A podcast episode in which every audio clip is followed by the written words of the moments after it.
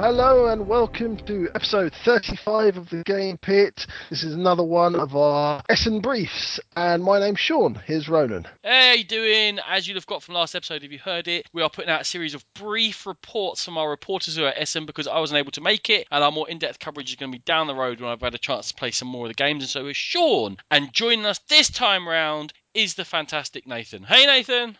Hey Ronan, hey Sean, how are you guys? Wonderful. Hey, Nathan. Everything good with you? Everything is great with me. Fantastic. You enjoy Essen? I did indeed. I'm quite sad to be back. Well, I'm going to make you play games with me for the next two weeks, and then we'll, we'll get you back in a happy place. cool. We're going to look forward to hearing all your thoughts shortly on Essen Spiel 2014. And of course, we are very proud members of the Dice Tower Network. Go to the Dice Tower Network for the very best in gaming podcasts. You can also catch us at 2d6.org with a whole host of gaming goodness.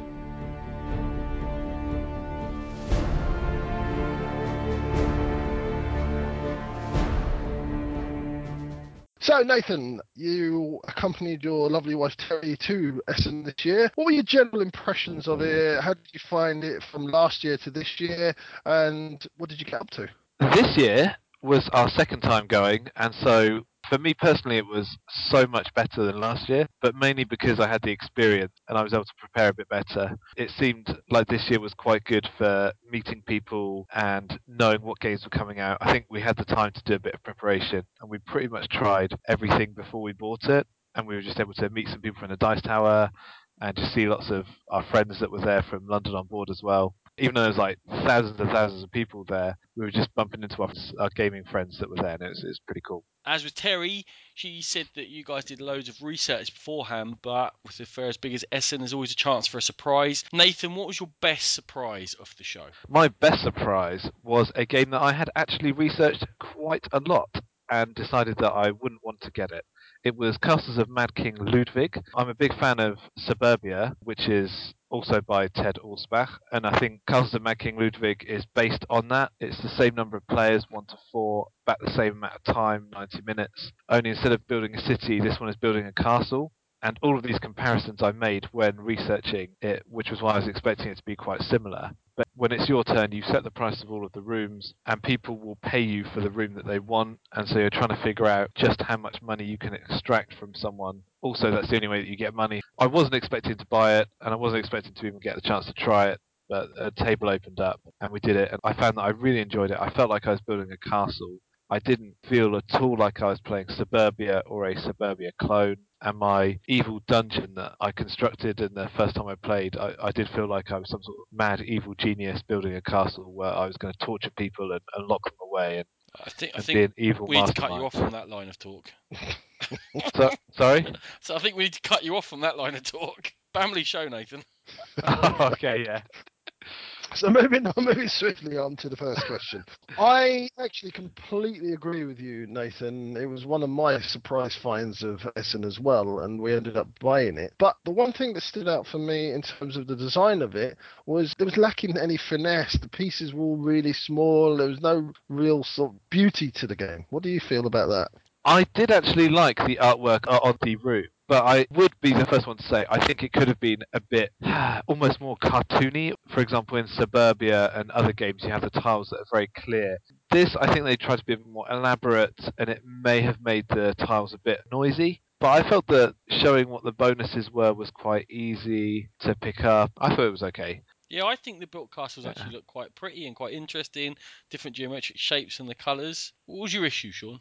Just with the scoreboard and where you pick draw your tiles for, it's just grey. Well, okay, I understand it's supposed to be a castle, but the tiles themselves, the, the little icons were tiny. You had those tiny little 100 square meter rooms, which everything was just microscopic on them. I just wanted it to pop out from the table a little more. I do agree when you do finish and you have seven, eight, nine, ten rooms in your castle, but definitely then it does look quite nice once it's all made up. I agree with the grey bits on the boards. I think obviously price probably had something to do with it. It would have been nicer to have much bigger, brighter tiles, but I was, I was very happy with it and bought it as soon as we finished playing it. Going on from functionality into the actual rules, There is a rule which I thought really stood out like a sore thumb, and it's that you get a bonus if you happen to have in your castle any rooms which match the size of a stack which has run out. So if there's none left in the stock at the end of the game and you've built one, you get a bonus for them. I think that there's random already in the scoring with the bonus cards. They can be kind of hit and miss. I got one where I scored for having all different sizes of rooms, and one size room never came out in the whole game, so that was impossible. Is there too much random chance in the game? I would say no, because if you build the sleeping rooms, the blue rooms, and you complete one, the bonus for that is you get to choose what tiles go into the market. In my game, I needed circle rooms, and so I would complete a sleeping room and then pop two circle ones on the market, and that way you can burn through those stacks. Additionally, you mentioned the issue of just pulling bonus cards that you may have already completed. I think that's a problem in a lot of games. Ticket to Ride, you know, you might have already completed the route. Clash of Cultures, you may have completed the technologies it's after. Takenoko, you may have put down some tiles the right way. You know, I think that's a general issue with hidden bonus cards that you're always going to have. I'm kind Um, of quite bitter as well because Sean scored a rake of points of them and I didn't. Okay, so you've said your biggest surprise was obviously the castles of Mad King Ludwig. What was your biggest disappointment of the show, Nathan? Obviously, it was that my favourite host from the Game Pit was not at Essen, but I have a feeling you're talking about games. Ouch. I'm there. I was there. You saw me. I put Subdivision down for this one. I was expecting to come away with Subdivision and not get Castles of Mad King Ludwig. Played the Castles game, bought it straight away. When we were buying it, we were like, should we buy Subdivision as well? And then a table opened up and we're like, okay, let's play Subdivision first. And it's a one to four player drafting and tile laying game by, it's a different designer. It was uh, Lucas Hedgren. It was about 45 minutes long. And at the end of it, I decided to not buy it based on how it played. You're drafting these tiles, you've got sort of your city subdivision, I guess. You place a tile, and it doesn't do anything, but then you place another tile next to the one that you've already placed, and the one that you previously placed will get a bonus, and they will do certain things and various things that give you points. And the main issue that I had with it was that so the drafting was disappointing because there were only five different types of tiles to pass around, and you had a hand of five tiles and it just made it quite boring. And at the end of the game, I sort of realised that I'd never looked at Terry's board once. I've been playing my own game. It was massively solitaire, and it didn't feel like there was that much you could do. Yeah, I think we just felt meh afterwards. um, it didn't do much for us. You felt so meh, you're winding down talking about the game. It's draining I know, and. And and I was I was genuinely really excited, and I went there with money set aside for that game. You said that you thought Castles of Mad King Ludwig looked like Suburbia, but this one was deliberately made to look like Suburbia. It's given a similar name, it was given a completely similar artwork.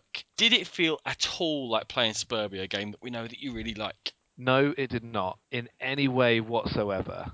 At the end of the game, you look down and you think, "Ha, that looks like Suburbia." That was it. With Suburbia, all of the tiles feel quite thematic. You know, the school gives you points in a certain way, or the restaurant gets you money, unless you build another restaurant, in which case it reduces the amount of money because you've got competition. Whereas this didn't really feel like you were building a city or you were populating a district within that city at all. It did just feel like a solitaire puzzle. Like you, Nathan, I went over to Essen fully expecting to pick this game up. But I got to the table, and as you've already touched upon, all the players who were playtesting this game were just sitting down, glum, looking at their own boards, and there was just absolutely no sign of player interaction at all. Do you think, in general, it's a big mistake for this type of game, or do you think that maybe this game just isn't for you, but others might enjoy it? I think that there'll be a limited number of people that like it because even with a lot of games that are sort of multiplayer solitaire, with those games, and I have many of them, I still find that I'm looking at the other player's board. It might become more of a race, but it just it was completely solitaire. As you said, you just didn't even need to look at the other person's. You're making Um, it sound bored. brilliant, Nathan. I'm, it's, I know, I it's jumping think- to the top of my list. Maybe I would be tempted to get it on my phone if they had some sort of app where I could just build it and see how many points I could get. I'm almost Yeah. certain it's coming to an iTunes store near you sometime soon. Yeah, I'll wait for it to be free in the sale or something. Nice. they got their money view out of Castles Mad King Ludwig anyway. They can move on. Going They on to did, something a bit more positive. Off the games you saw at Essen, which game do you think deserves a wider release? Dragon Run was my one that I put down for this. This one's by Bruno Cathala and Ludovic Barb, and it's a really simple two to five player push your luck game. Basically, you're a bunch of adventurers that have gone in, woken the dragon, and the dragon is enraged, and you're running away and trying to loot the place as you go on your way out. But also stab the other players in the back and try and get them to bear the brunt of the dragon's attack on the way out we heard it compared to Incan Gold before going in, but I wouldn't say it's that simple, and it does feel very different. You each have a character that will have some sort of special power, and then you've got a central stack where you're flipping cards to see how far you can go, running past the dragon, and you can get treasure along the way. And we had a lot of fun with it. I think one of the main reasons for this not getting a sort of bigger release is that it's just only in French, isn't it? So, do you think it was a mistake not to print this game in multiple languages for that big Essen release? Do you think that Blue Orange have dropped the ball in not doing this? From what I can gather, most people are not French speakers there. The language of the convention, well, the languages are English and German. And so it seemed a bit bizarre that they wouldn't print it in German or English or even make it a language independent game. It's not that complicated a game. They could have easily made it language independent and used some icons instead of descriptive text. You know, if I'm playing with friends and it's quite a casual game, I'm very hesitant to bring out a game in a foreign language that they have to then look something up. I'd rather it look like an English game that they can think, oh, I could go buy this rather than it being a weird game that their slightly strange, nerdy gamer friends play. In terms of dropping the ball, they definitely did because I would have paid 20 euros to them for that game had it been in English or language independent. It's a game which relies upon humour as part of its appeal. It's not ever really easy to put off on a board game. Did they manage to pull that off though this time around with Dragon Run? I think so. I mean, it's not laugh out loud type humour, but it's more presented in a light-hearted way. A bit like the artwork of Small World. In Dragon Run, it was very light-hearted artwork as well. And the powers that people had, some of them were quite interesting and quite funny. You know, it was the, the more silly it was like steal from your opponent or mess someone over a little bit. And the thing that I thought was the funniest was your player character. If they were wounded, you flipped them up, and if the wounded character on the other side, rather than being covered in blood and guts, they just had like a green face and looked like they were about to throw up everywhere, which is quite funny.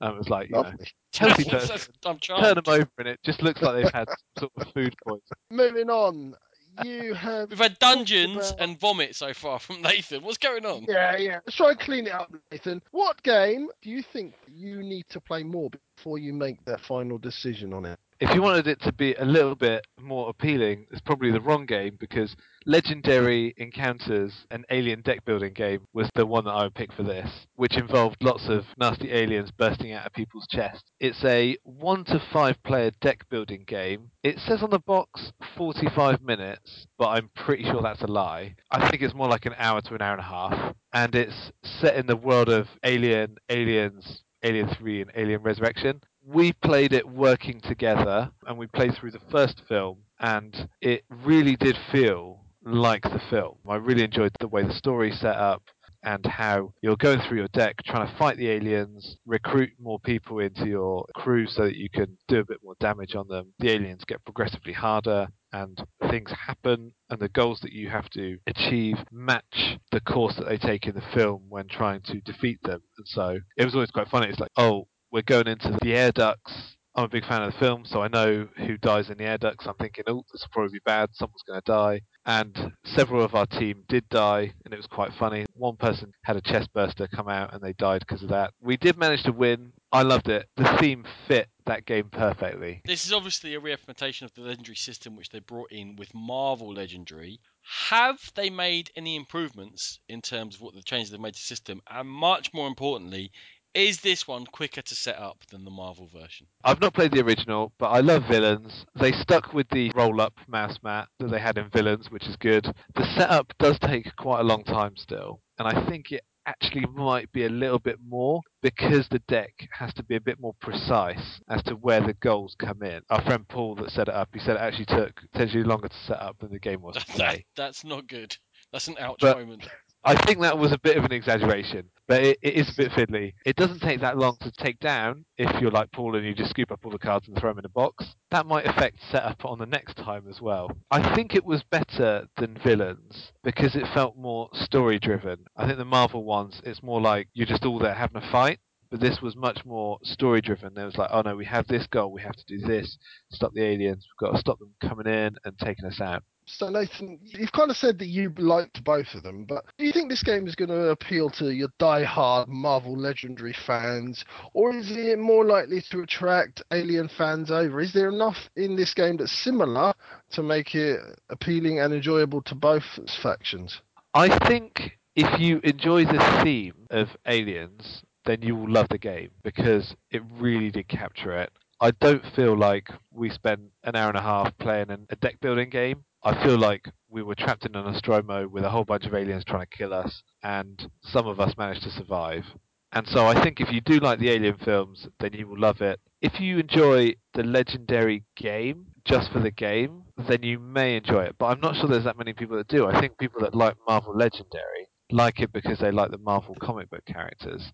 They might like both, in which case they'll like both games. But I think if you're not really a fan of the theme, you may not like the game. Yeah, cool. I think I can agree with that. Actually, I like Marvel Legendary. I enjoy the game a lot, and I've got no interest in playing villains. I've got some weird thing that I never want to play villains in games. As the Legendary games come out, it's all going to be about the theme, whether I can be bothered getting them or not. So Alien, I'm, I'm kind of on the fence. Yeah, I, I quite like the theme. Seems to have done interesting things with it. So I'm with you there on that, mate. The last question for us from this Essen brief is: If you could only keep one game from Essen 2014, what would it be? I put initially Kemet, which was actually an older game, a two to five player war game from Matagot. I really enjoy playing it, and whenever it's my birthday or Christmas, it seems to be sold out, so I never get it. And I saw it there at a bit of a bargain price. I thought, I don't think you get it much cheaper than that, so I was like, I'll hoik that. And that's probably the one that I was most pleased with because I think oh, the others I can get any time, but this one I actually have struggled to find. So I get it, and I completely agree. Probably one of my best purchases in Essen was actually Suburbia, which we've already talked a lot about. Can't get it in this country at all, so I picked it up. I was well chuffed with that. But Nathan, I'm going to push you out of the Essen releases from this year. What would you have chosen? I think either Castles of Mad King Ludwig or Imperial Settlers, which I also enjoyed. You said that Kemet was your best purchase. How much of the appeal of Essen to you is about that, not just going around looking at new releases, but finding bargains, finding games that are harder to get over here, mm. looking at the second-hand stalls, some of the other aspects that maybe get drowned out by all the buzz surrounding the newer releases? Because there's loads of stalls there, there's loads of games on offer. You can get great, great bargains on games. I think I'm half and half. I love just shopping for games. And I wish we had more game stores in this country that you could just browse and look around. And then you go to Essen, oh, you've got like 20 or 30 that are just game stalls where you can just go browse and they have everything. And I absolutely love it. I would say that there is quite a lot of appeal for me in finding the bargains, or ones that are more difficult to get.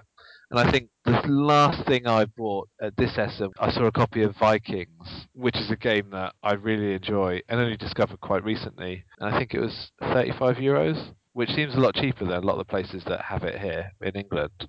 That's pretty much around think- half price as opposed to it's fifty pounds over here. I've seen it in shops. I know. And I was like, is that real? But it was. And I think there are many games that you can just find randomly that people have. I got from Matagot, their store, got just any of their stock that they have kicking around on their older games they have there as well. And so it is a good place to find games that you've maybe missed, but play later and think, oh, that's great. You kind of missed a boat, but Essen is a good time to catch up on those ones. Yeah, it's like wandering into a big, huge Santa's Grotto for gamers. Nathan, thank you so much for your thoughts on Essen 2014 and joining us in this Essen brief. Thank you very much for having me. It was a lot of fun, and Essen was a lot of fun as well.